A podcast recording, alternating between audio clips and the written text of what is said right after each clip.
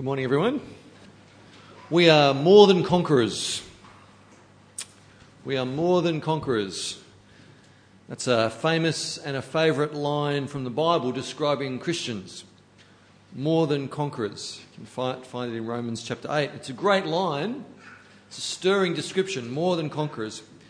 But you know what? I just think so often it doesn't really seem to match reality. More often than not, in my life at least, I don't feel like more than a conqueror. I'd feel like less than a coper lots of the time, really.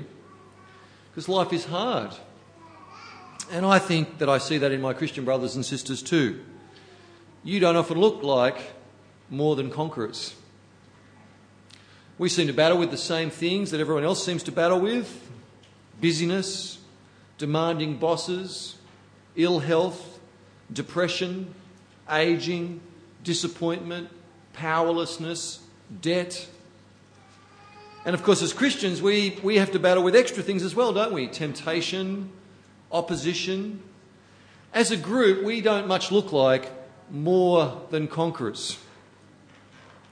And yet, according to God, we are. Although I need to remind you of the rest of the sentence that the phrase comes from in Romans chapter 8 and verse 37. In fact, in that chapter, it's in the very midst of describing our struggles as Christians that the Apostle Paul wrote, No, in all these things we are more than conquerors through him who loved us. It's the through him who loved us that we need to grab onto, of course. We are more than conquerors through Christ Jesus. And that's what we're going to be thinking about today. How is it that we are more than conquerors through him. And so, as Wayne mentioned, uh, and as you gathered already, we looked together at a very famous, perhaps the most famous story of the Old Testament, perhaps the whole Bible, really. A great story of epic proportions. This story of David and Goliath. But you know what? As great as this story is, it merely serves in the Bible, it merely serves to whet the appetite for an even greater story of even more epic proportions. A story of, in fact, the greatest victory of all time. A story in which even we can become more than conquerors. So make sure you have your Bible open at 1, chapter, 1 Samuel chapter 17. This is our last time together in 1 Samuel. There was a cue for a sort of a sigh of disappointment. Never mind. Yeah, you don't mean it. Uh, there's an outline in the middle of your talk, uh, in the middle of the bulletin, and let me pray and ask God to help us. Heavenly Father, we really want to thank you for your word, and it's just so great to read. It's gripping. There are some things, Father, we find hard to understand, but, but really, Father, it's, we love reading it. We love reading it, Father, because we meet you, and uh, you reveal yourself to us. And that's our prayer again this morning, Father, that we want to meet you and understand more of you and understand more of us in relationship to you. And so we ask for your help in that. In Jesus' name we pray. Amen. Point one on your outline the setting of our chapter is the by now, I hope, familiar scene of the Israelites in conflict with the Philistines. In verse 1 of chapter 17, now the Philistines gathered their forces for war and assembled at Socoh in Judah. They pitched camp at Ephes Dammim between Socoh and Azekah. Saul and the Israelites assembled and camped in the valley of Elah and drew up their battle line to meet the Philistines. The Philistines occupied one hill and the Israelites another with the valley between them. Okay, can you picture the scene there? The Philistines on one hill, the Israelites on the other, and there's a valley between them. And so this stage is set for battle, for a big battle. But instead, we are introduced to a very big man. Verse 4 A champion named Goliath, who was from Gath, came out of the Philistine camp. He was over nine feet tall. So rather than the whole Philistine army, which we're sort of used to from the earlier chapters, now we see the Philistine threat is focused in this one man. And this one man, though, he poses a very serious threat. He is the Philistine champion. In other words, he represents the Philistine nation, the Philistine army, and he is massive nine feet tall. And the, the narrator in these verses goes out of his way to make sure that we appreciate his armour. So let me read it again. I can't read it as well as Laura, I'm sure, but see if you can picture it as I read. Verse 5. He had a, just imagine it, he had a bronze helmet on his head and wore a coat of scale armour of bronze weighing 5,000 shekels, about 57 kilograms, and on his legs he wore bronze greaves. This was state of the art armour, okay? Lots of bronze. He appeared impenetrable, unbeatable, indestructible. And his state of the art armour was matched by his state of the art weaponry. A bronze javelin, we're told, was slung on his back. His spear shaft was like a weaver's rod, and its iron point weighed 600 shekels, about seven kilograms. His shield bearer went ahead of him. The javelin may well have, in fact, been like a curved sword. The spear may, the spear may well have been one that was slung for more power and greater accuracy. And not to mention his shield that was so large it needed someone to carry it for him in front.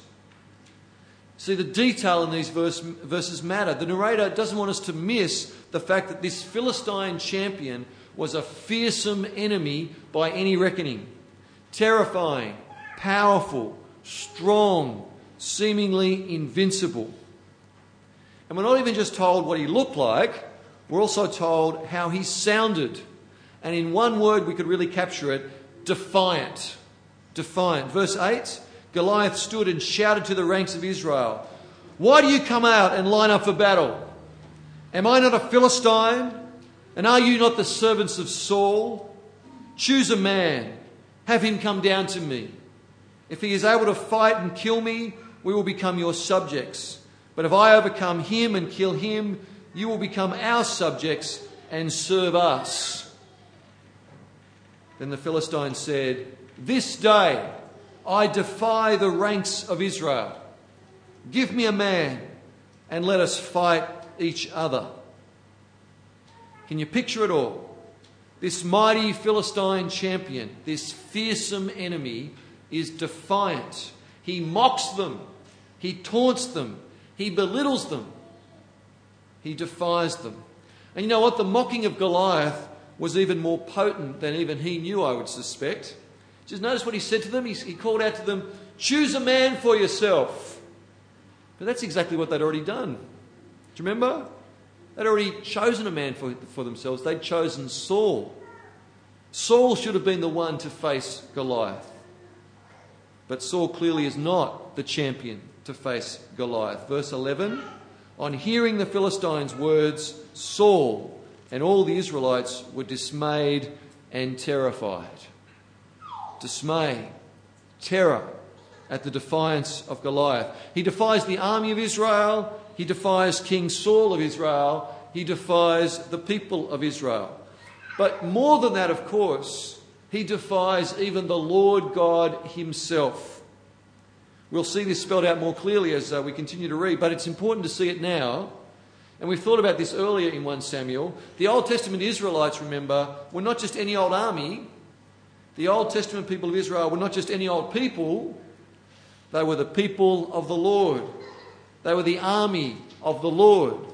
They were the people on whom the Lord had placed his affection. They were the people whom the Lord had chosen to be especially identified with him.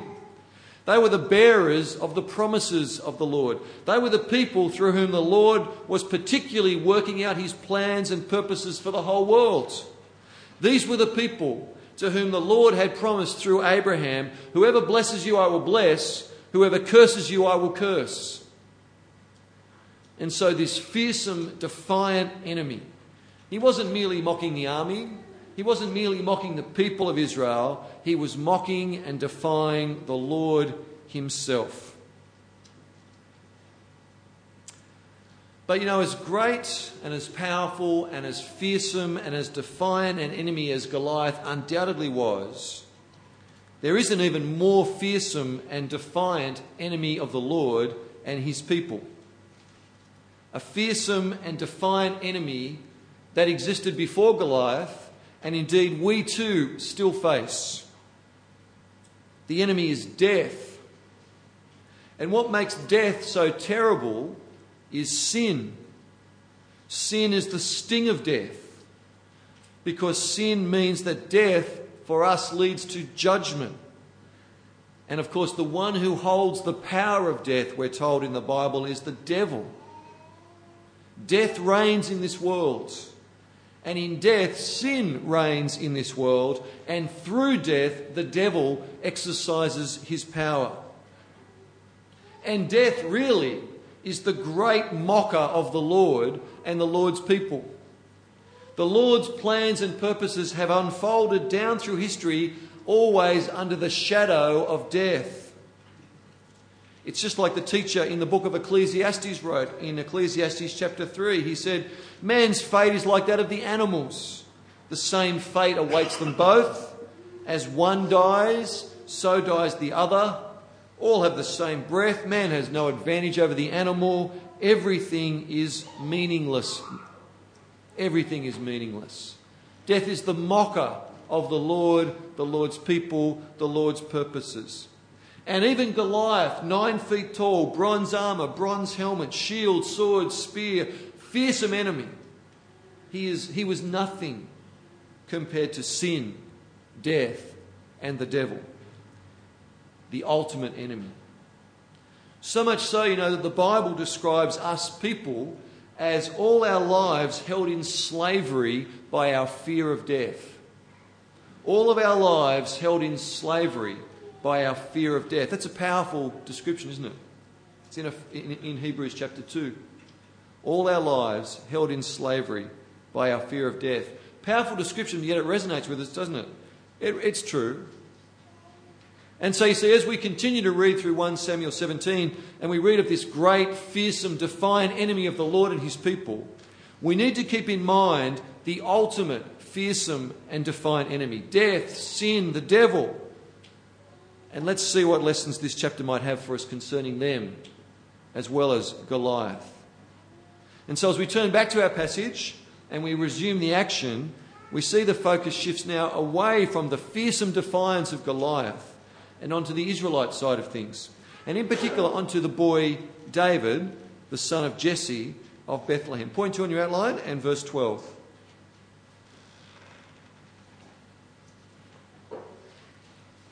Now, David was the son of an Ephrathite named Jesse, who was from Bethlehem in Judah. Jesse had eight sons, and in Saul's time he was old and well advanced in years. Jesse's three oldest sons had followed Saul to the war, the firstborn was Eliab, the second Abinadab, the third Shammah. And David was the youngest. The three oldest followed Saul, but David went back and forth from Saul to tend his father's sheep at Bethlehem. It's a very peaceful scene change, isn't it? You know, from the taunting of uh, Goliath, from the bellowing taunts of Goliath, suddenly, you know, the scene changes and you can hear sheep and it's sort of peaceful and stuff. And we're taken away from a battle scene to Jesse's family, in particular to this boy, this very young boy, David. Too young to be in the army, just tending the sheep and going back and forth between the farm and the battle. It's a really peaceful scene. And yet we know more about this David than is revealed in these verses, don't we? There is a truth about David hidden to all except to those who have been included in the Lord's point of view. That's what we thought about last week to those who can see things as the Lord sees things.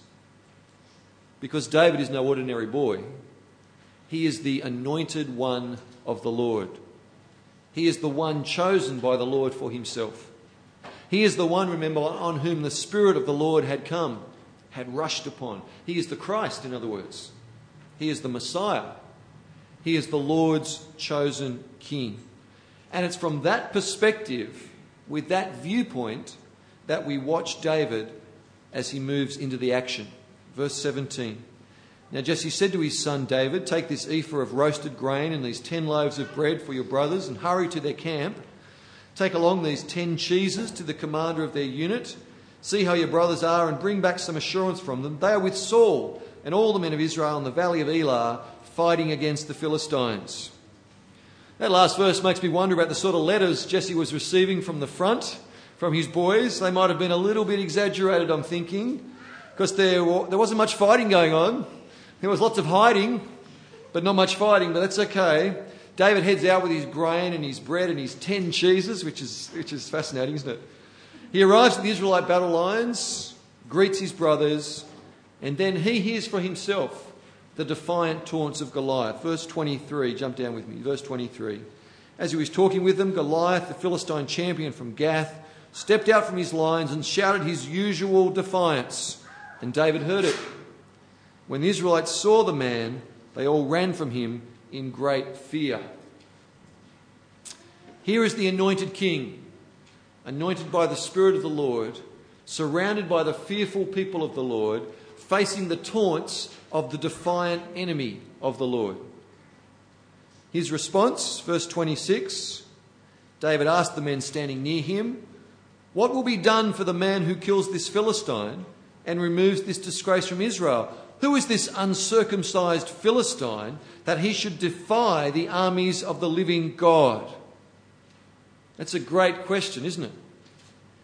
See how David, empowered by the Holy Spirit, immediately sees the truth of the situation. He sees that this is more than a military problem, this is a spiritual problem, this is a theological problem. He is an enemy of the Lord, he is an enemy of the Lord's people, and he defies the Lord. He defies the army of the Lord. So forget about the fact that he's nine feet tall. Forget about the armour. Forget about the weaponry. Don't see as man sees. Don't be fooled by appearance. Who does this guy think he is? Who is he to mock the Lord? His mocking is a disgrace. It actually brings shame upon the name of the Lord. See, there is the conviction of the Christ, a concern for the glory of the Lord, a conviction of the strength and the holiness of the Lord. And I reckon, you know what? We ought to cheer as we hear David's words. We ought to cheer as we hear David's words there. But sadly, his oldest brother, Eliab, he sees only as man sees. All he can see is a pesky little brother who just wants to play at soldier. Verse 28. When Eliab, David's oldest brother, heard him speaking with the men, he burned with anger at him and asked, Why have you come down here? And with whom did you leave those few sheep in the desert? I know how conceited you are and how wicked your heart is. You came down only to watch the battle. Now remember, Eliab, of course, was the son of Jesse that Samuel had marked out initially as king before the Lord corrected him. And Eliab would have seen David's anointing, which means that here in this verse, he either didn't understand what was happening back home with Samuel, or else he did understand it and he rejected it. And maybe it's sibling jealousy that explains his anger. Maybe he just couldn't understand why the Lord would have chosen David and not him. But his response illustrates just how hidden, how unexpected David's role was to be. David's response there in verse 29 Now what have I done? said David. Can't I even speak? That's classic, isn't it? That's been repeated in every family of brothers down through time, I'm sure. but David persists in asking his question around the camp until news of it even reaches King Saul. And so Saul sends for David. And we get this amazing encounter now with our eyes enlightened by the Word of God. We get this amazing encounter between the king the people had chosen for themselves and the king the Lord had chosen for himself. Verse 32 David said to Saul, Let no one lose heart on account of this Philistine. Your servant will go and fight him. He's just a boy, but he's the Christ of God. He will uphold the name of the Lord. He will save the people of the Lord. He will fight him. It's stirring stuff. But Saul will have none of it. It's too strange to him. It's too bizarre. He's just a boy. How could he possibly be a match for Goliath? But listen to the faith of David. Verse 34 David said to Saul, Your servant has been keeping his father's sheep. And when a lion or a bear came and carried off a sheep from the flock, I went after it, struck it, rescued the sheep from its mouth. When it turned on me, I seized it by its hair, struck it, and killed it. Your servant has killed both the lion and the bear. This uncircumcised Philistine will be like one of them, because he has defied the armies of the living God. At first, there it seems David just seemed to be boasting in his own fighting ability. It's like he's giving Saul his military CV. But we need to keep listening to see what lies at the heart of David's confidence. Can you see it in verse 37? 37 The Lord who delivered me from the paw of the lion and the paw of the bear will deliver me from the hand of this Philistine. See what lies at the heart of David's confidence? Not in his ability. His faith, his confidence is the Lord as his deliverer, as his saviour. And what David tells Saul is what Saul should already have known the Lord saves.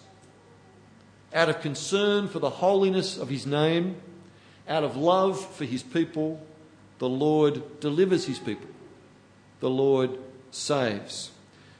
And it's the faith of David that we see in those verses. It's his faith in the strength and the power and the holiness of the Lord.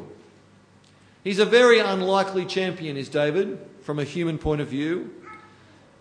And even though Saul is won over and lets him go, he still tries to dress him in his armour. He still tries to equip him with his sword. He's still worried. David shrugs him off. Verse 40 David took his staff in his hand, chose five smooth stones from the stream, put them in the pouch of his shepherd's bag, and with his sling in his hand, approached the Philistine. An unlikely champion, but a faithful champion. David approaches Goliath equipped really only with his confidence in the Lord's deliverance. And for Saul as he watched, and for those Israelites watching from their hillside, it must have seemed very strange indeed. Seen as man sees, it must have looked ludicrous. A boy, a sling, some stones, facing up to a nine foot armoured, experienced warrior.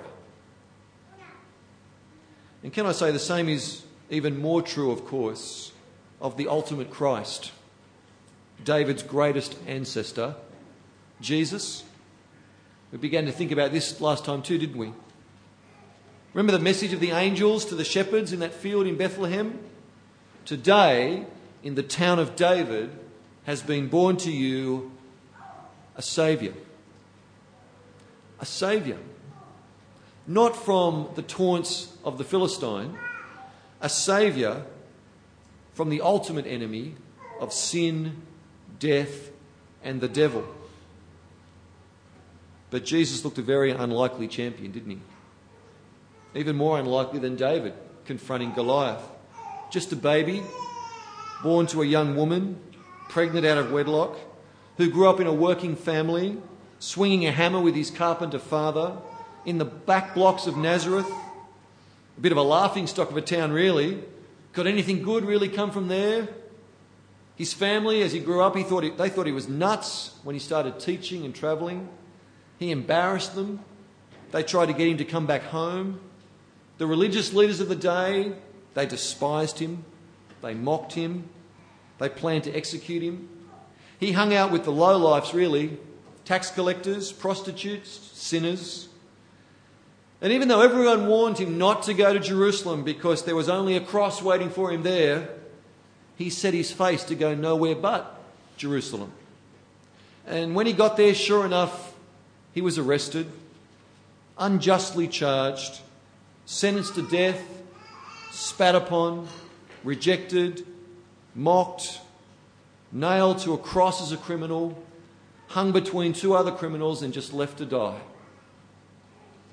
And for those watching Jesus, he must have seemed a very unlikely champion to take on sin and death and the devil. The words of those angels way back at his birth, they must have sounded stupid a joke. In fact, his followers all pretty much deserted him. Very strange to take on sin and death and the devil by dying, by being crucified, by being cursed. Confronting Goliath with a sling and some stones and a staff was nothing compared to that. And yet, you know what? Through it all, Jesus' confidence was in his heavenly Father. And even as he hung dying, he assured one of the thieves next to him of deliverance. Even as Jesus died, he prayed, Father, into your hands I commit my spirit. Just like David, but even more so, Jesus entrusted himself to the Lord. Just like David, but even more so, Jesus' concern was to glorify the name of the Lord. Jesus was the ultimate, unlikely, faithful champion of the Lord and his people. And he faced the ultimate enemy. And so, back in 1 Samuel chapter 17, in the outcome of David's battle with Goliath, we actually see the anticipation of the outcome of Jesus' battle with sin, death, and the devil. Point three on your outline. And of course, it's a famous encounter, isn't it? Let's pick it up in verse 41.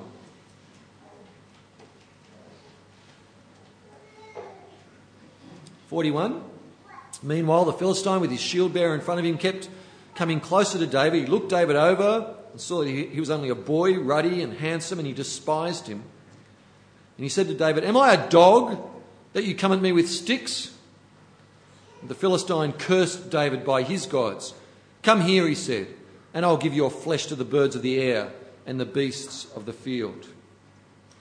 This Christ of God despised by Goliath because he was an unworthy opponent, so weak, pitiful. Like Jesus, nailed to that cross himself dying. How could he rescue anyone from the power of death? I mean, the devil must have been beside himself with joy. The Son of God, his ultimate victim. But like Goliath, the devil was blind to what was really going on. And listen to David, verse 45. David said to the Philistine, You come against me with sword and spear and javelin, but I come against you in the name of the Lord Almighty, the God of the armies of Israel, whom you have defied. This day the Lord will hand you over to me, and I'll strike you down and cut off your head. Today I will give the carcasses of the Philistine army to the birds of the air and the beasts of the earth, and the whole world will know that there is a God in Israel. And all those gathered here will know that it is not by sword or spear that the Lord saves, for the battle is the Lord's, and he will give all of you into our hands. Isn't that a great speech? What confidence! What a Lord who saves, not by spear or sword. Because the Lord Almighty is the Lord of armies, He is the Lord of hosts. He is incomparably holy. We thought about this our very first week in 1 Samuel back in Hannah's prayer, remember? He shatters all those who oppose him. He gives strength to his king. Whether it be a boy facing a giant or a battered, beaten Jesus nailed to a cross, the battle is the Lord's, and he gives strength to his king. Verse 48 As the Philistine moved closer to attack him, David ran quickly toward the battle line to meet him. Reaching into his bag, taking out a stone, he slung it and struck the Philistine on the forehead. The stone sank into his forehead and he fell face down on the ground. So David triumphed over the Philistine with a sling and a stone. Without a sword in his hand, he struck down the Philistine and killed him. What an unlikely victory! But what a glorious victory! The one who mocked and defied the Lord is now himself mocked and defied. We remember Goliath as a giant who was struck down by a boy. His head is carried around as a trophy by a shepherd boy armed only with a sling and a stone. And as the champion of the Lord's people, you see, he saved them. The Lord delivered his people through his Christ. His victory was their victory to the glory of the Lord. And down through time, you know, Jesus' speech his victory speech was far briefer than David's, but far bigger. Jesus just spoke three words. But what great three words! It is finished. It is finished. In the very act of dying on behalf of his people, in bearing our sin, Christ defeated the devil. It was finished. So that now we have been reconciled by Christ's physical body through death, so that even we may be presented holy in the sight of God. so that even we can be presented without blemish, even free from accusation. Because you know what? If you belong to Jesus, the devil has no hold over you now. He has nothing to accuse you of because it's all been dealt with. We have been completely justified in the sight of God. We have been delivered. And listen to how the Apostle Paul describes in Colossians chapter 2. It's on your outline. He says this When you were dead in your sins and in the uncircumcision of your sinful nature, God made you alive with Christ. He forgave us all our sins, having cancelled the written code with its regulations that was against us and that stood opposed to us. He took it away, nailing it to the cross. And catch this last sentence. And having disarmed the powers and authorities, he made a public spectacle of them, triumphing over them by the cross. Can you see it? What a triumph! So unexpected and so glorious. A cross, a symbol of shame and curse, and yet it was on that cross that Christ made a mockery of sin and, the de- and death and the devil. And just like David parading around with the head of Goliath, Jesus disarmed the devil and sin and death by his saving, justifying death on the cross. And his victory was revealed and declared in his resurrection from the grave. Death defeated, sin defeated, the devil defeated on that cross. It was finished. And so that as Goliath once taunted David and the Israelites and even the Lord himself, now even now we can taunt even death. The roles are reversed. Even we now can taunt our ultimate enemy. And so in, in 1 Corinthians chapter 15, again on your bulletin, we read this Where, O death, is your victory? Where, O death, is your sting? The sting of death is sin. The power of sin is the Lord. But thanks be to God he gives us the victory through our Lord Jesus Christ. That's worth a cheer, isn't it? Where, O death, is your victory? I used to fear you, but no longer. No longer. Where is your victory? Where is your sting now? Thanks be to God. He gives us the victory through our Lord Jesus Christ. And, brothers and sisters, Jesus is victorious. He is our victorious champion. And through him, and in him we share the victory, you see. We share the spoils of victory life, forgiveness, justification. It's all ours through the Christ, the ultimate Christ, Jesus. On that day, way back in 1 Samuel chapter 17, God's people were rescued from the Philistines.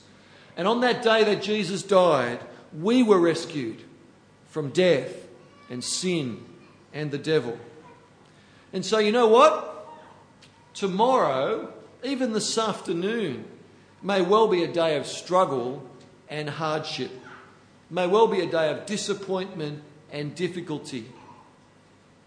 But because of the victory of the Lord Jesus Christ, no matter what happens this afternoon, no matter what happens tomorrow or any days that might come after that, you can be utterly sure, utterly sure that nothing, none of those things will be able to separate you from the love of God that is in Christ Jesus your Lord.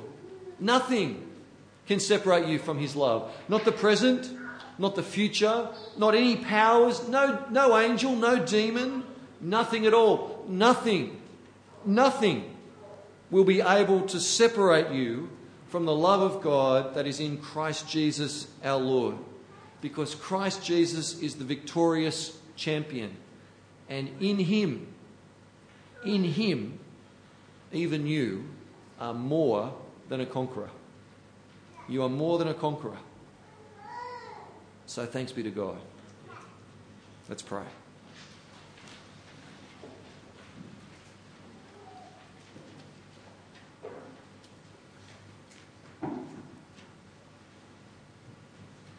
Heavenly Father, we want to give you all the thanks and all the praise for that stunning victory over sin and death and the devil.